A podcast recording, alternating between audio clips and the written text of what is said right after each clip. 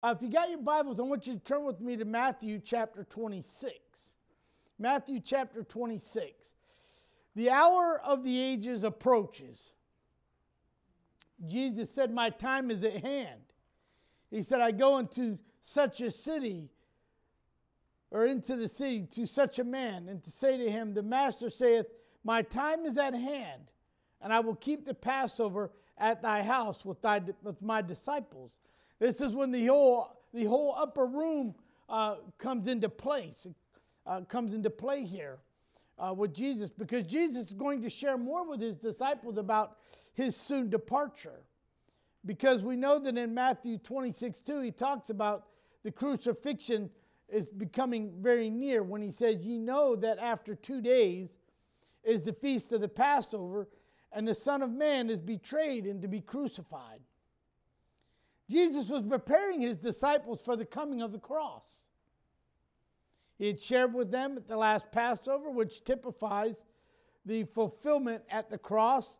And he also shared the first communion. The new covenant begins at this point. But, church, we need to note these lessons from Jesus for every communion service that we partake in. Because there are some very important elements, I believe, for the body of Christ. So now, if you're with me at Matthew chapter 26, go to verse 26.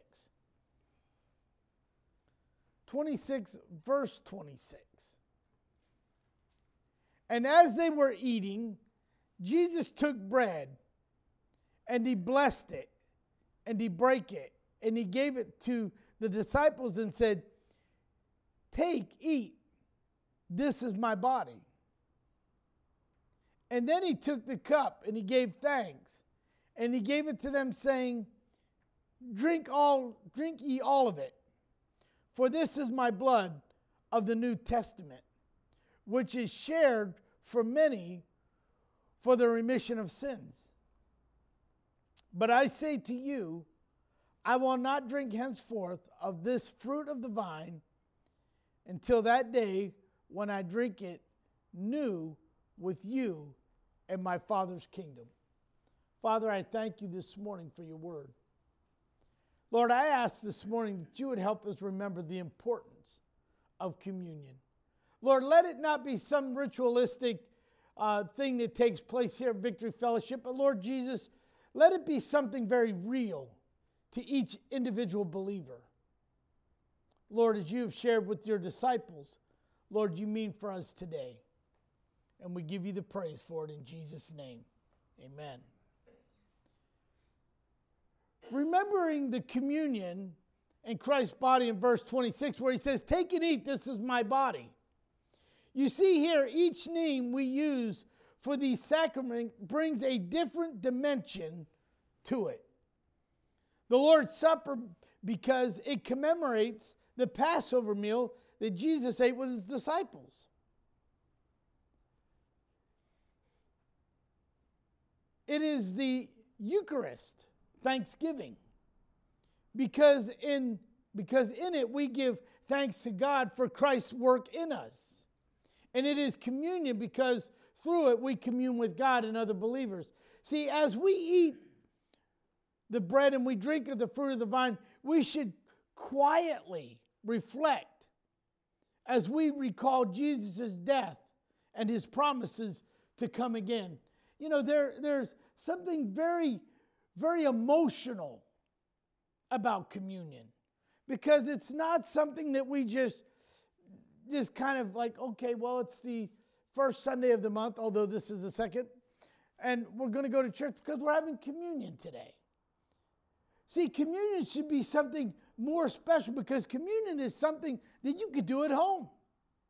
Because remember in corinthians he said as often as ye eat the bread and drink the cup, you do what? You remember me. You're, you're remembering everything that Christ had done for you. So communion is not something that we have to just do in church on, on Sunday. It's something that we can do at home with our, with our personal families.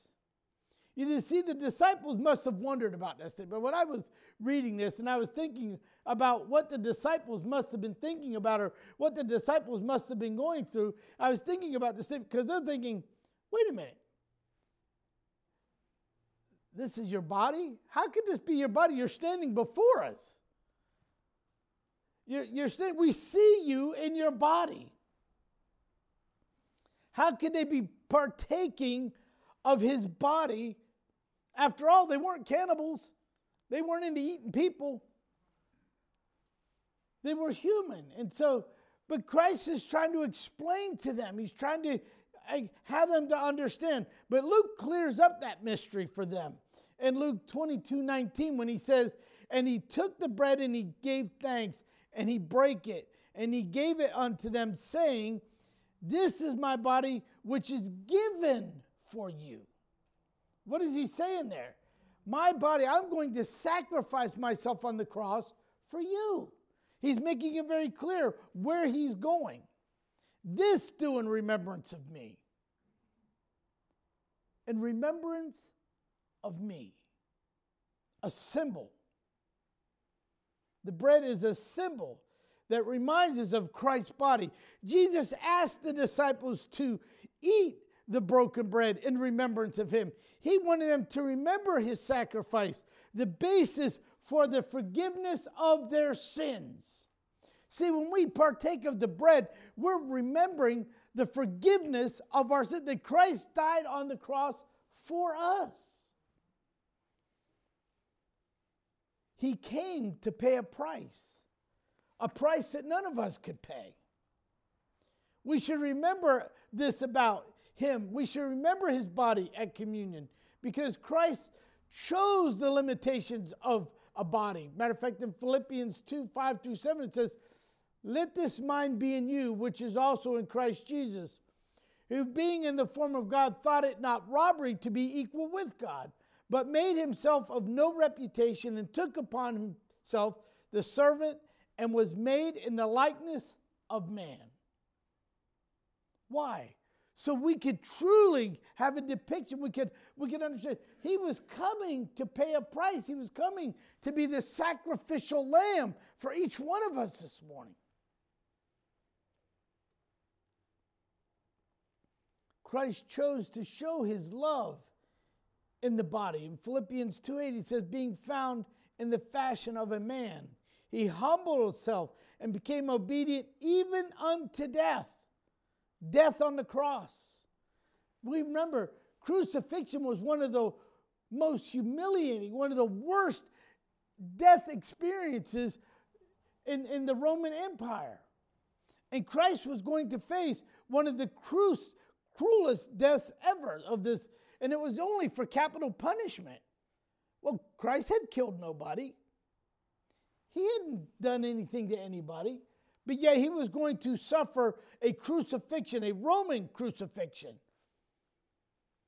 It was excruciating, painful, and humiliating. Prisoners were nailed to a cross or tied to the cross and left there to die. And some of them, it would take several days before they would die.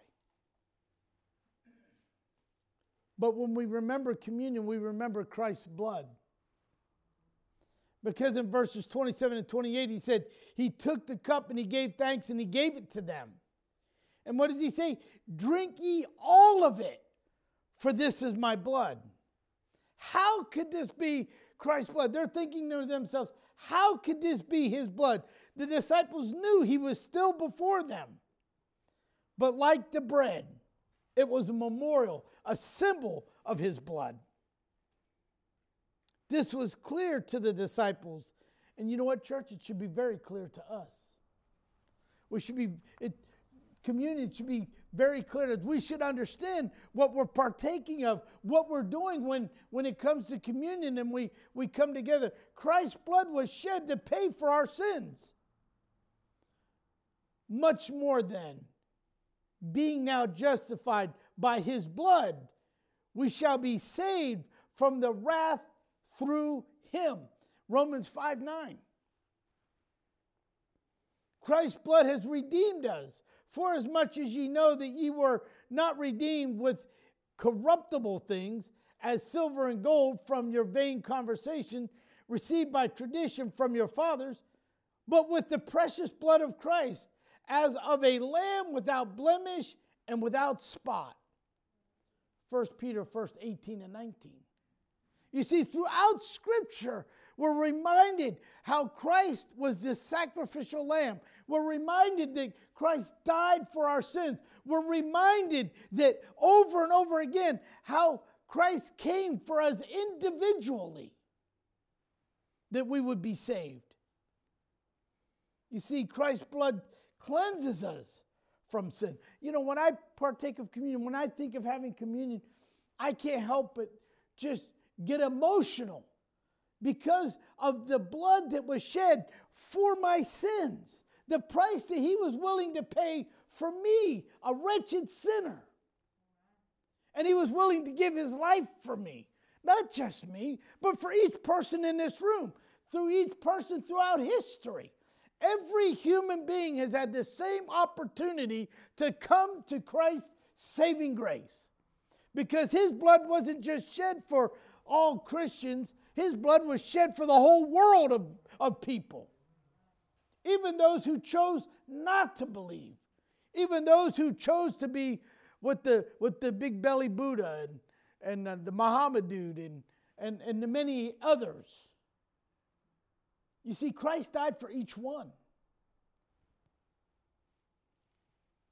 I had a topic of discussion at work this week. It amazes me sometimes when I just, people ask, Oh, well, what are you preaching on this week? I said, Communion.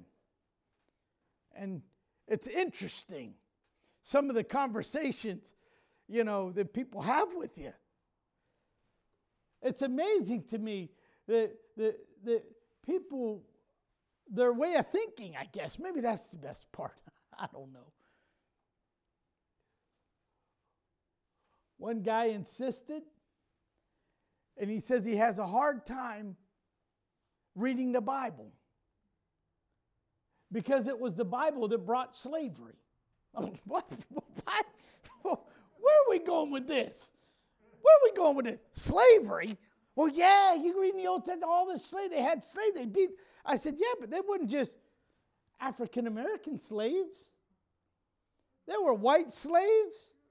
There were Hebrew slaves. There, there were all kinds of slaves back in the, Old Testament of the Bible. Yeah, but because of that, we, we, we, we, were, we were trapped in slavery. I said, no, you weren't. Christ has set you free from all of that. You've been redeemed from all of that. He has died because of that. I said, I don't understand it. Well, I believe that I believe I know that there is a higher being. I said, How do you know? Well, because man couldn't have created all this. There's no way that man, the way we mess things up, could have made all of this. I said, Well, why how can you believe that? He said, What do you mean, how can I believe that? It's pretty simple. I said, Well, what makes you believe that there's a God? He said, Well, you believe in God? I said, I'm not talking about me, I'm talking about you. What makes you believe that there is a God? He said, Well, there just is. I said, Well, there's just dirt on the ground too, but that what does that mean to me? How do you know there's a God? He said, Well, because my grandmother made me go to church from when I was a little boy till, till I left my parents' home. She made me go to church every Sunday. And if I didn't go to church, she'd get out the belt. I'm thinking, man, we could get him to church that way? Is that legal? Let's try. We can start whipping a lot of people into shape. Maybe that's where that phrase comes from whipping people into shape. I said, okay. She, she, she beat you to church. I said, but what makes you believe that there's still a God? He said, well, you just know. I said, it's your faith. I said, because you've not seen God. I've not seen God. I've not even seen Jesus. I said, but I believe he's real. And that only comes by faith, by having a personal relationship with Jesus, watching all of the things that He has done in your life over the years, watching how He has transformed you and He has changed you over the years to be the person that you are today. And how did all that happen? Because of the precious blood of Jesus Christ that was spilt from the cross for the remission of our sins.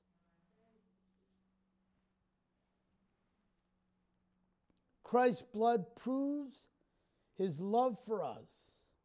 I love what Revelations 1 5 says, and from Jesus Christ, who is the faithful witness and the first begotten of the dead, the prince of the kings of the earth. Unto him that loved us and washed us from our sins with his own blood. When I read that, it just it makes my goosebumps get goosebumps. Because it makes me realize how much Christ truly loved me. And he was willing to give it all. Even if I was the only one on the earth that chose to worship him, he would have said that was, that was what it was for. But he didn't. See, all of us in this room have come to the saving grace of our Lord Jesus Christ. We have all come under the cleansing power of the blood of Jesus. Remembering his blood at communion increases, not decreases, but increases our love for him.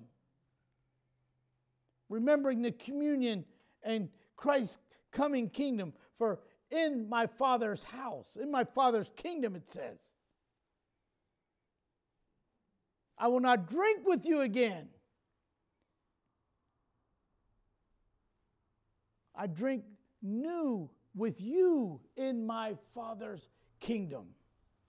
Communion looks into two directions it looks back to the cross and it looks forward to the kingdom.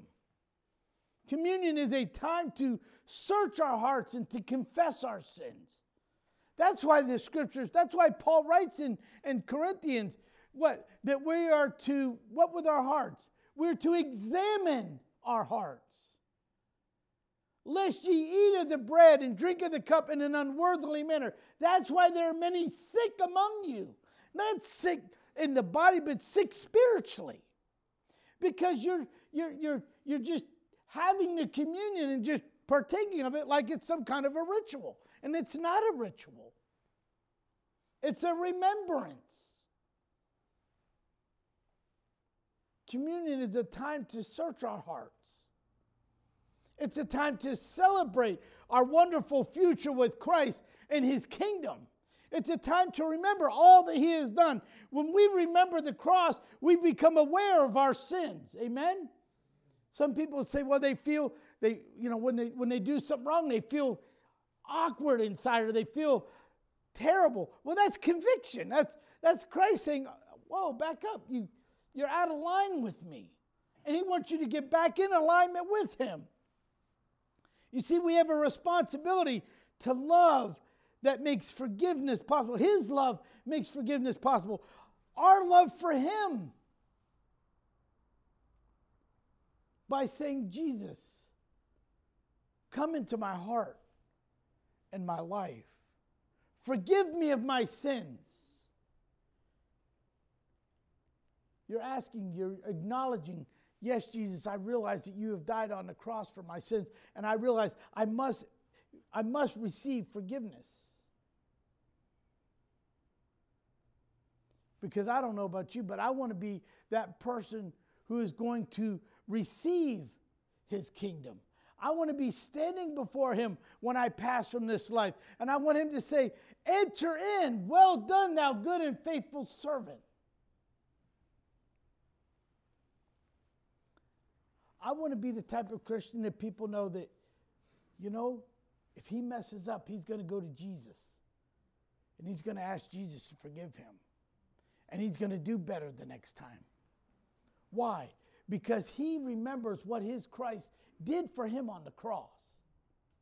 Church, all of us should remember what Jesus has done for us on the cross at communion.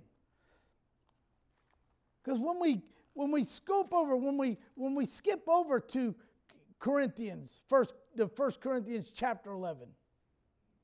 And it says in verse 28 where Paul says, But let a man examine himself, and let him so eat of the bread and drink of the cup. For he that eateth of the and, and drinketh of the cup in an unworthy manner, what again I say? Discerns not the Lord's body. I want to discern his body. Why? Because I recognize what Christ did for me on the cross. I recognize the blood that was shed cleansed me from all unrighteousness, cleansed me from my sin. You see, this morning we could we could go in a hundred different ways when we talk about communion, but there's only one specific way that I know that we need to talk about communion, and that's when Paul talks to us in, in Corinthians. You see, sometimes I believe we have to go backwards sometimes, and we have to remember. We have to think back on what the Word of God says to us when it comes to these things. Why? Because sometimes I think our mind becomes a little lax. We become a little shallow. We, we don't think properly when it comes to God's word. But God wants us to be sharp. He wants us to be clear. When it comes to communion, He wants us to be clear what it's truly all about. For I received of the Lord, that which I had also delivered unto you, that the Lord Jesus Christ, in the same night in which he was betrayed, he took bread.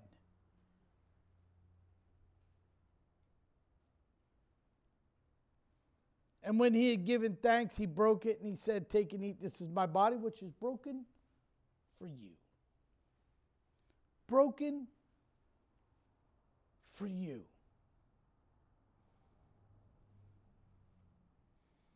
What does the Lord's Supper truly mean to you? The early church remembered it, they taught it, that the Lord's Supper was on the night of the Passover. Just as the Passover was celebrated, it celebrated the deliverance of slavery into Egypt.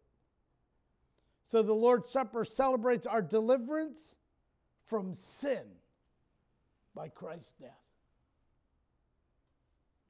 You see, we're not in slavery anymore.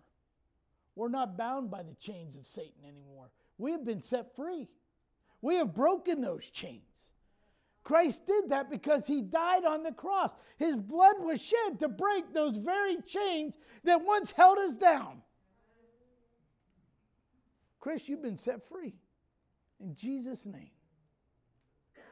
I love when the Word of God says, for he who calls upon the name of the Lord shall be saved.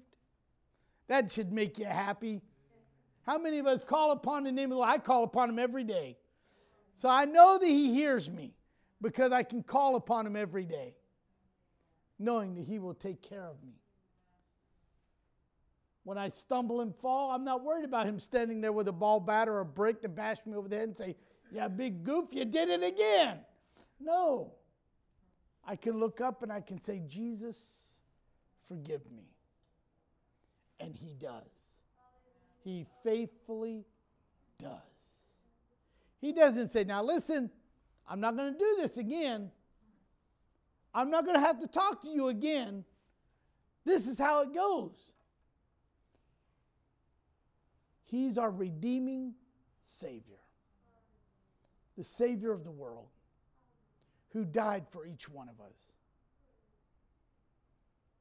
Church, as we prepare for communion this morning, I want us to do what Paul tells us in 1 Corinthians chapter 11. This morning, I want you to examine your heart. I want you to look inside and make sure that everything that God has talked to you about, you're good with. Everything is good between you and the Lord. You've asked Him to redeem you, you've asked Him to save you. Father, again, we thank you. Lord, as we prepare our hearts for communion this morning,